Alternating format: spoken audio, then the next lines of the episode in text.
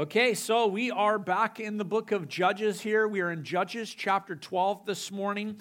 Uh, chapter 10 to 12 of the book of Judges functions as this unit. It's kind of one story being told. So we've spent the last couple weeks already here looking at it, and we're going to button it up uh, this morning with chapter 12 before we get to look at this great story of Samson, which I'm so stoked about. He was one of my favorite characters when I was a kid. And so looking forward to that. But we've been looking at Judges chapter 10 through 12, which is the narrative around this man, Jephthah, a judge of Israel whom God used to set the tribes on the eastern shore of the Jordan, the tribe of Manasseh, Gad, and Reuben, to set them free from the power of the Ammonites. And, and so Jephthah, as we saw this uh, last week, let me just remind you, he was an unwanted, unlikely man to be chosen. Remember, he was uh, the son of a prostitute. He was not wanted amongst his brothers. He was driven out of his family's inheritance. But when Israel was in trouble, when his tribe was in trouble, because he was a mighty man and had people following him, they, they asked him to come and be their leader. And so he came and he led them and freed them from the power of the Ammonites.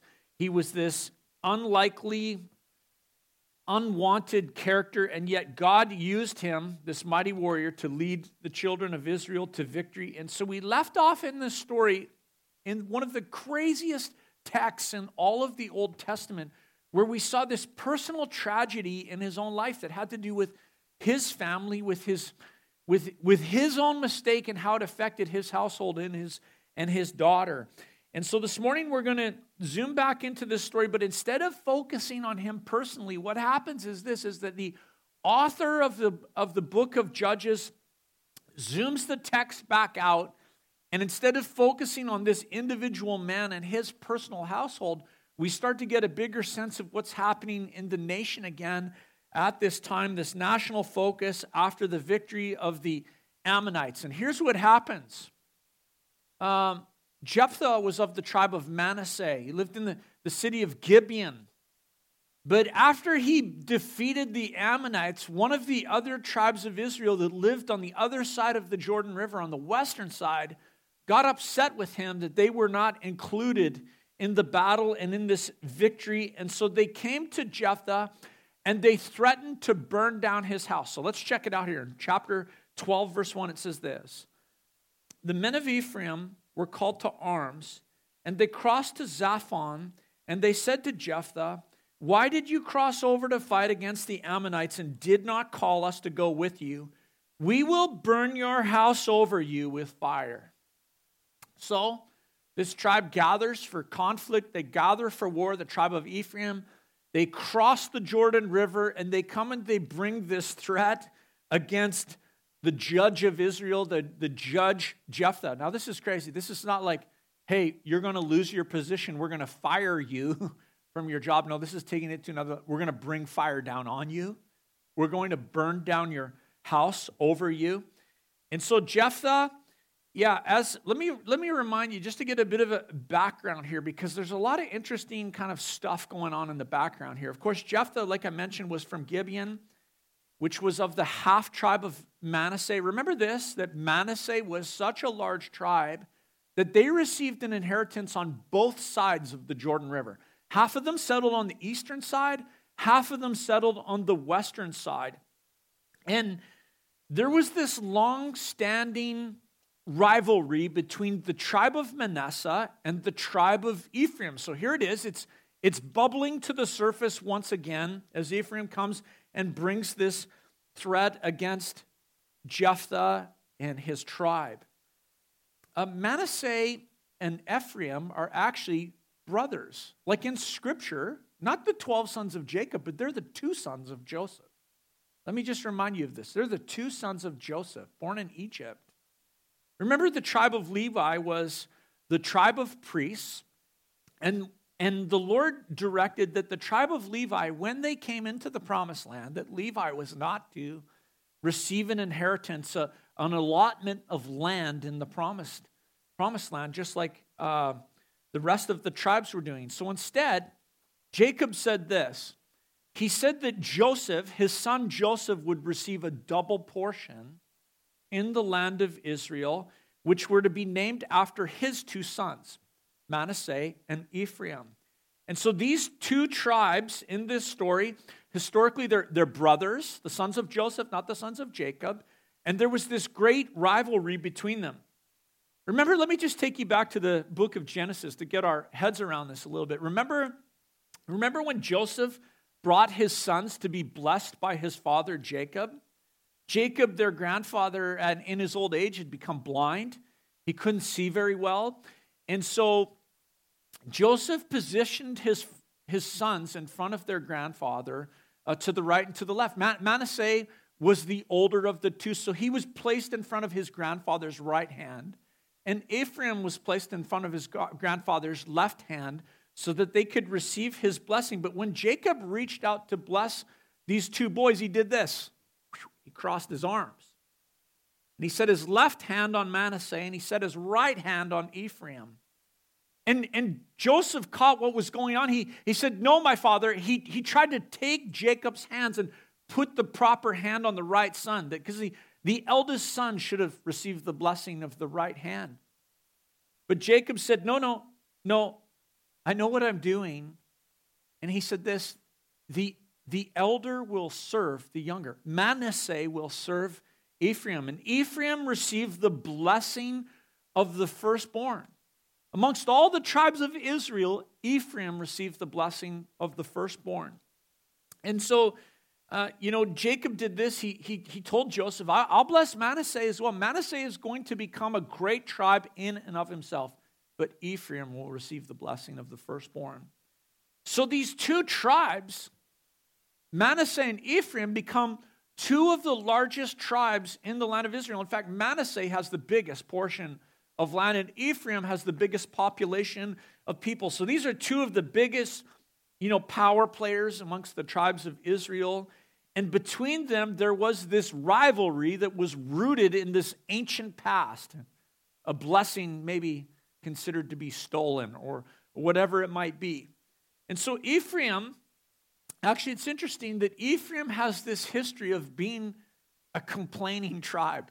In fact, you might want to just write this down somewhere in the margin of your Bible. It's like interesting to know when you read about Ephraim, you will often find them complaining or acting out in jealousy in the midst of whatever is going on amongst the tribes of Israel. It comes up at other times. You know, we start to get this picture of, of Ephraim that they're constantly complaining, complainers. In fact, this isn't even the first time in the book of Judges this has come up. The first time it came up was with Gideon. Remember when Gideon defeated the Midianites and he chased them off, and the two Midianite kings took refuge. They hid amongst the tribe of Ephraim, and Ephraim killed them. But then Ephraim came to Gideon and wanted to make war with Gideon. They said, Why didn't you include us in the main battle? How come we just got left with mop up duties? And, and Gideon handled the situation well, he diffused it. And so here they come again. Ephraim comes again. This time they're complaining again that they haven't, they didn't get to be involved in what was going on. And this time they're not dealing with a diplomatic man like Gideon. This time they've got Jephthah. And instead of congratulating a brother on his victory over the enemy of God's people, should have been a time of celebration, should have been a time of rejoicing, should have been a great time of enjoying the victory and the peace that comes with with God giving his people victory, rejoicing. Instead, in their jealousy, they're ready to kill Jephthah and they're ready to bring down fire upon his head. You know, it makes me think of Jesus. Because when you turn to the pages of the New Testament, you read in the Gospels that Jesus, during his life and during his ministry, faced the same conflict this, this jealousy, this attacks from those who were complainers. And Jesus respond Jesus was dealing with a group similar to Ephraim. They were called the Pharisees in the New Testament. Jesus went around doing good, went around healing people, went around proclaiming the kingdom of God and announcing salvation, calling people to repentance and faith. And he was unwanted, he was unlikely, and the Pharisees were jealous jealous of his ministry, jealous of his popularity, And rather than celebrate what God was doing in the midst of their nation, what did they do? They plotted his death. They planned to murder him. And so, just like Ephraim with Jephthah, I think there's a, there's a pattern that we should see. We're, we're being, we've been seeing this throughout the book of Judges. This is important that with these judges, we see patterns being set that are giving us a picture of the one who is to come, the ultimate judge, the ultimate deliverer, the ultimate savior. And, and there's, this, there's this pattern of rejection here that we see in Jephthah. But I would say this about Jephthah Jephthah is not Jesus. His response is not going to be how Jesus responds to those who reject him. But let's check it out. Verse 2. And Jephthah said to them, I and my people had a great dispute with the Ammonites. And when I called you, you did not save me from their hand. And when I saw that you would not save me, I took my life in my hand and crossed over against the Ammonites, and the Lord gave them into my hand. Why then have you come up to me this day to fight against me? So here he is. He tells him, he gives him a little bit of response at the threat of them burning down his, house, his home and taking his life. He tells him, I wasn't pursuing glory for my own name. We were involved in a great struggle, a conflict, a great dispute. And I invited you to come and help us. I called to you to rescue us, and you refused. So I took the matter into my own hands, he says. And besides that, it's not my victory. I love that. He says, This the Lord gave us this victory. This is God's victory. This is not Jephthah's victory. This is the Lord who gave the enemy into my hand. It's his victory. So why are you coming to fight against me? I guess it's important to note that this wasn't just a complaint against Jephthah. This was a threat against his home. This was a threat against his family. We will bring your house down over you in fire. And so this man is going to defend his home. I like that about him. He's going to defend his household against threats. Verse 4 Then Jephthah gathered all the men of Gilead, and he fought with Ephraim. And the men of Gilead struck Ephraim because they said, You are fugitives of Ephraim, you Gileadites, in the midst of Ephraim and Manasseh. So as things get going here, Ephraim's hurling their insults at Jephthah, calling the Gibeonites, calling them fugitives of Ephraim and Manasseh, which is Remember again, they're brothers, Ephraim and Manasseh, these two tribes. But half of Manasseh settled on the eastern shores of the Jordan River. So, so the insult is to say, You're a bunch of deserters, you fugitives. You like turned your back on your brothers and on your own tribe. But we know this that amongst the tribes of Israel, Moses blessed Reuben and Gad in this half tribe of Manasseh. He gave them the eastern shore of the Jordan River as their inheritance. And, and not only that, this tribe had crossed over ahead of the tribes of Israel in conquering the land of Canaan and helped settle them in their inheritance. So these are, these are not fugitives. Let's just get that clear here. This is just cheap insults. It's like calling them a bunch of whips, wimps, you know, snowflakes. So they go to battle, and Jephthah gives them a whooping. Let's check it out. Verse 5. And the Gileadites captured the fords of the Jordan against the Ephraimites.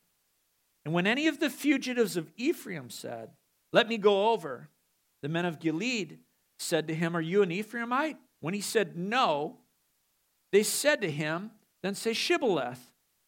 And he said, Sibboleth, for he could not pronounce it right.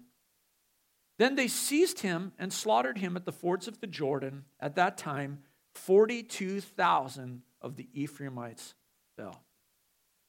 So again, yeah, Jephthah and his troops just lay a whooping on Ephraim. And you know, it's funny, even as you read this, it's like uh, sometimes the Bible just, you got to watch for it, but it writes the humor right into the story in unsuspecting ways.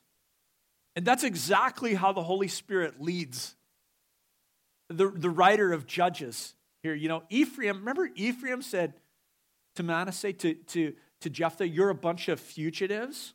It was an insult. But now in verse 5, the defeated survivors of this battle are called fugitives of Ephraim. That's what, that's what the Holy Spirit, you know, deemed to call them. Look at who's the deserter now. Look at who's running away now. Look at, look at who, who's on the run. And so Jephthah's men capture the fords of the Jordan where the river could be crossed. The Jordan separated these two tribes.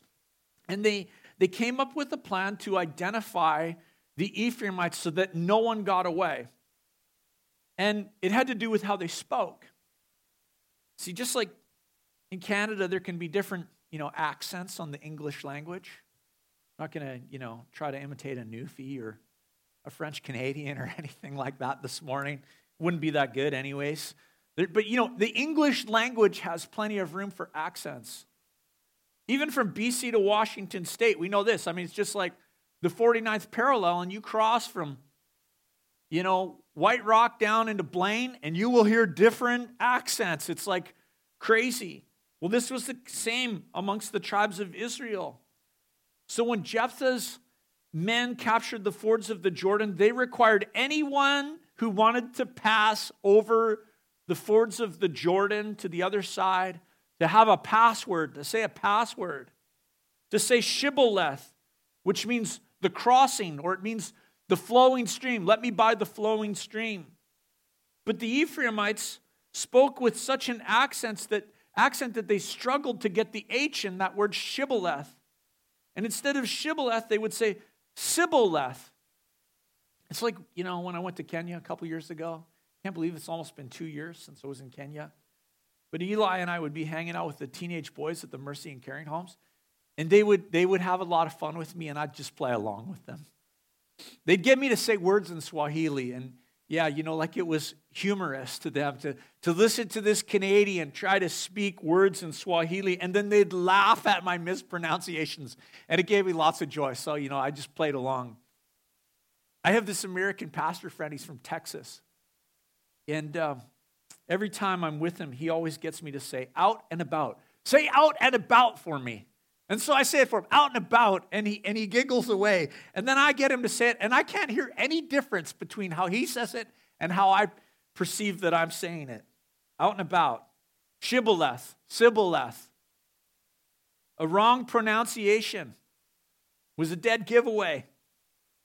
And, and one consonant, one missing consonant would be the difference between living and dying. Imagine that. Your, your future hanging on one word, on how you pronounce one word. And 42,000 men got it wrong, and 42,000 men were betrayed by their accent, and they died for what they said.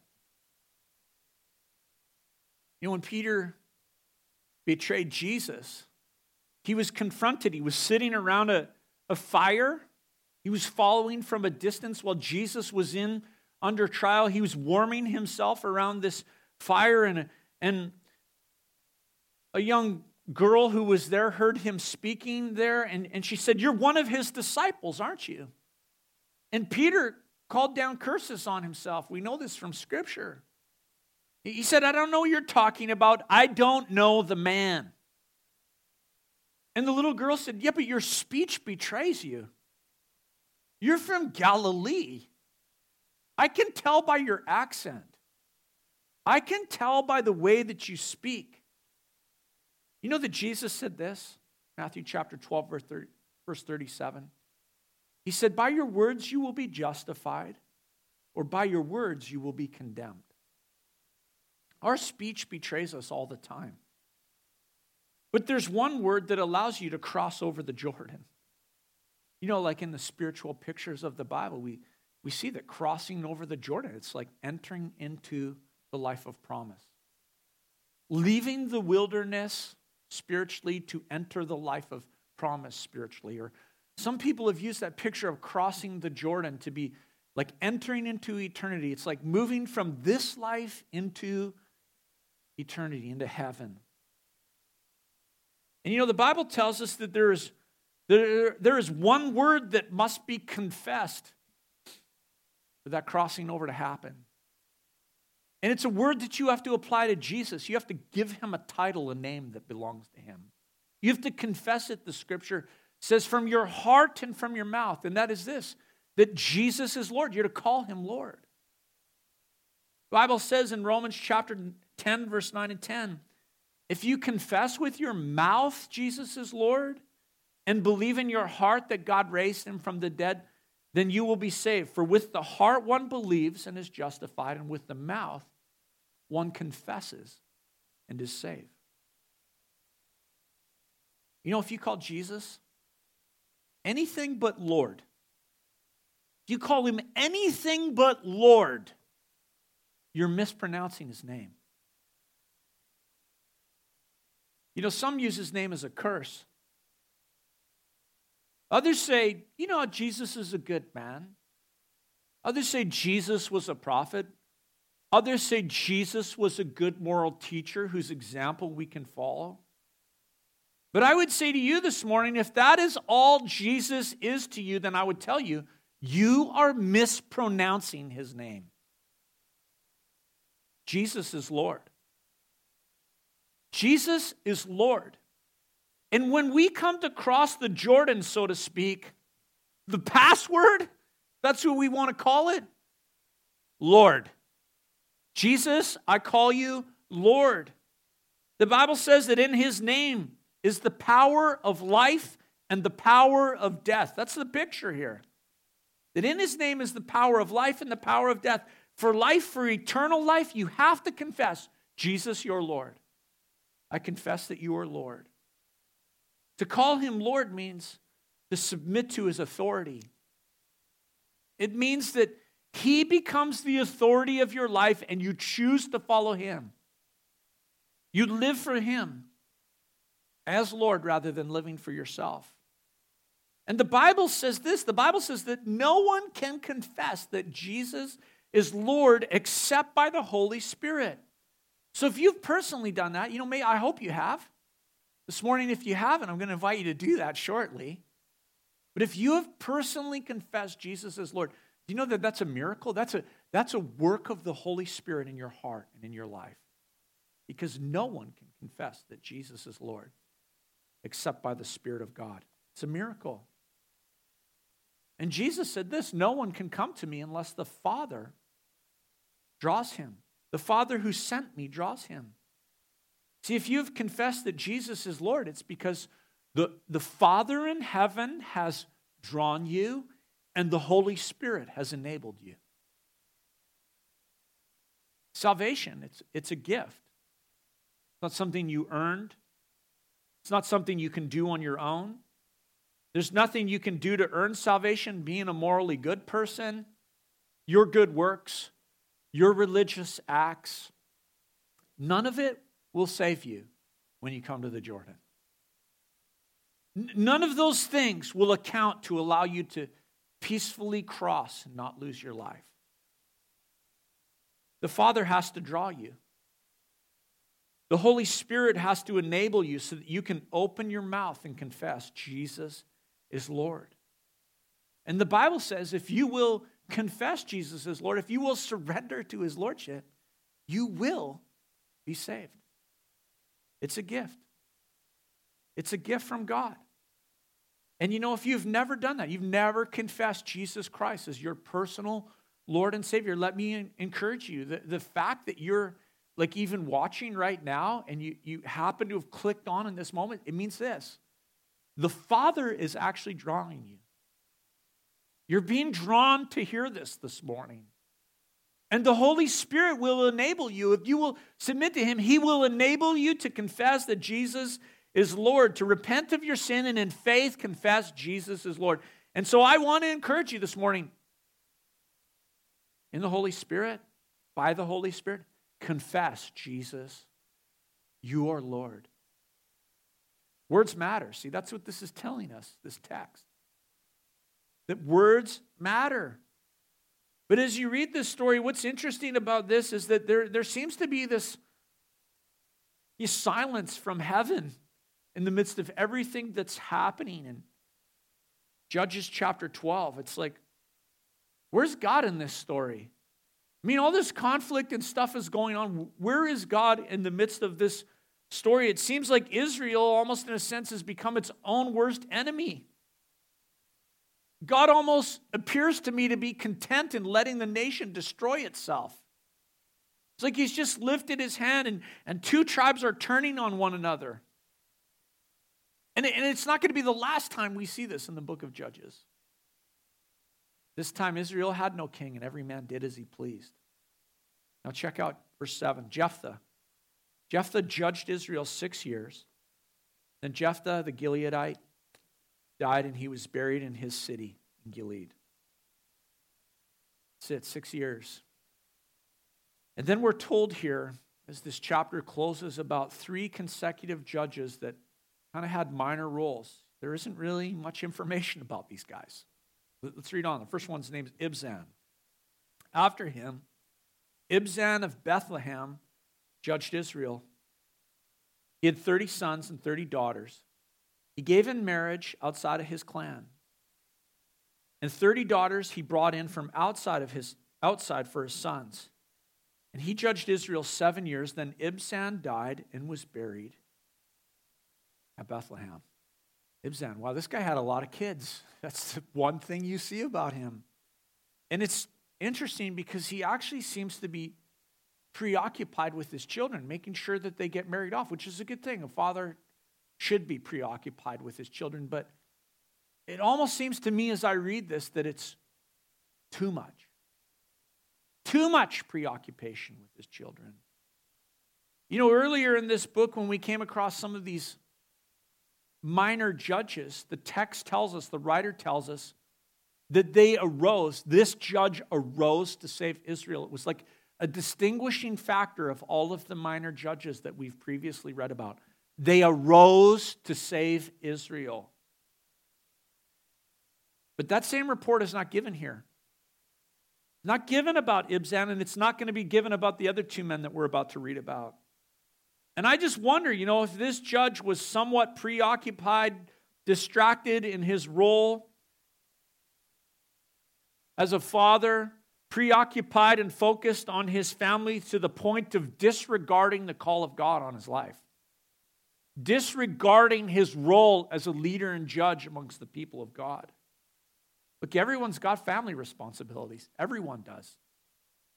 And those can be tough to manage. But that's not an excuse to ignore the call of God.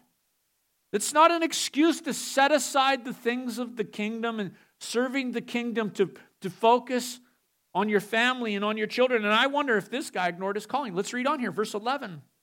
After him, Elon the Zebulonite judged Israel and he judged 10 years. Then Elon the Zebulonite died and was buried at Ajalon in the land of Zebulun.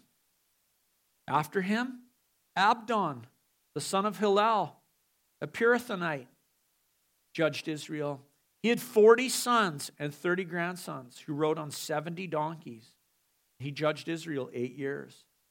Then Abdon, the son of Hillel, the Pirathonite, died and was buried at Pirathon in the land of Ephraim, in the hill country of the Amalekites. Again, you know, here's these two judges, Elon and Abdon, and, and we're not told that these men arose to save Israel. Somewhat unremarkable, you know. Just whatever. You know, Abdon's got this huge, massive family again, and, and here's a guy, it's like he's it's like he's like ascended to some sort of role like a king amongst the people of Israel with his 40 sons and 30 grandsons, and they're all cruising around in style on their donkeys. Because you're real hip if you had a donkey back then. Hip. What kind of word is that? it's interesting. It's interesting to me that this text ends in verse 15 to say that, that he was buried in the hill country of the Amalekites. Amalekites are not amongst the people of God. The Amalekites in Scripture are always a picture of a man's battle against his flesh. And clearly, to me, this is telling us something. These judges were not rising to save Israel, they were serving their own purposes. Maybe there was peace in the land in the midst. I mean, they're just unremarkable. And it almost seems as you read, I think you could say this that there was something normal about life in Israel at that time. It's definitely, you know, the calm before the storm and before Samson's ministry. And it makes me think this you know, there can be times in God's salvation history when, in the purposes of God, it seems like there's not a lot of things happening, there's not a lot going on. Things just seem to be cruising at a certain level, and there's not a fl- lot of fluctuation. You know, Zechariah said this, the prophet Zechariah despise not the day of small things. And to me, amongst these judges, as much as I'm critical of them, I would say this it seems that life was somewhat normal under their leadership. Remember that? Remember when life was normal? No COVID concerns, no travel restrictions, no restrictions on church gatherings, no bubbles, no masks. You just did your thing. Remember that? Life was normal. Life was normal. Life happening at that time was just sweet. There was this stability to life. Family life was normal, much as it can be normal. You know, it makes me think, you know, I want to say something about that, that as you read Scripture, you know we see over and over and over and over again in Scripture? That the stability of normal life is a hallmark of God's blessing and his security throughout history. You know, that we see that. Like the Bible paints this picture for us over and over and over again. That the sign of God's blessing is peace and prosperity in your home and normal life, a house, and all of these different things. It is the stability if, and, and I would say this if, if stability is the hallmark of his blessing, then we should probably recognize what's going on in our society right now. We should probably recognize what is going on in the world right now. Things are not normal, right? This is a new normal. That's what we're being told. And I just have to say, look at church. That means this God is up to stuff, He's at work. He is doing things, and I'm quite comfortable saying that on some level, on some level, I believe the Lord has removed blessing. On some level, the, the Lord has removed a sense of security, and we need to recognize what is going on around us in our nation and in the world, and we need to turn our hearts to the Lord. Look at if you're watching with us this morning, you don't know Jesus, you've never confessed Jesus as Lord. You need to know that the Bible paints this picture that there is uh, the blessing of God in security and stability of a nation. And so, instability, lack of security, norms being changed, it, it means that God's removing a hand of blessing. You need to turn your heart to the Lord. The Lord is seeking to get your attention. He's shaking the definitions of what is normal. And I read this and I see in this text that at this time, no one arose to save Israel. In fact, what's noted about these judges is that they were buried. They were placed in tombs and their, their spots were marked. But just as the Lord sent these judges to deliver the people of Israel, so the Lord has sent his son to deliver us, to save us, to rescue us. And of note, each of these judges died, they were buried. The location of their burial was marked, their graves were well marked. And you know, the Bible actually repeats this pattern with Jesus. This is a, this is a pattern that we should catch with regards to the judges. And it's repeated with Jesus. These judges set these patterns so that, that when the judge of all judges, the king of all kings, the savior of the world came, we could expect and, and, and look for a pattern to happen through him. And so, just like these judges, Jesus died. Just like these judges, his burial location was well known. He was buried in the tomb of Joseph of Arimathea in the city of Jerusalem. Everyone knew it. Those who followed him, they saw where he was laid. with regards to his death, they watched as the stone was rolled in front of that tomb. They saw it rolled in place. But, but I would say this between Jesus and these judges from the book of Judges, these ones that we read about, that's where the similarity ends. That's where it ends. Because though Jesus was dead and buried, he was raised from the dead. He rose from the dead, never to die again, and he lives forevermore. And those who confess him as Lord know this that there is salvation in the name of Jesus. And he ascended into heaven and he sat down at the right hand of the majesty in heaven. He sat down at the right hand of his Father. And, church, soon he's coming again. Soon he is coming again. He is coming for those that have confessed him as Lord. Have you confessed him as Lord? Have you confessed Jesus as your Lord and Savior? In a moment, I'm going to lead you in prayer just to, to do that. But before I do, I want to give you four application points. I'm going to do this quick. Four application points from this text. The first one is this ask yourself, where am I way too quick to judge other people? Just like the Ephraimites, we could be like that, you know, judging our brothers, quick to make decisions about people's hearts. And maybe this morning you just have been in conflict in your own household or in your own life or wherever it is. Let me ask you this where are you being too quick to judge other people? The second question I want to give you is this Who should you congratulate on a victory? Or whose victory should you be celebrating? You know, is there someone in your life that has had a great victory lately? And celebrate with them.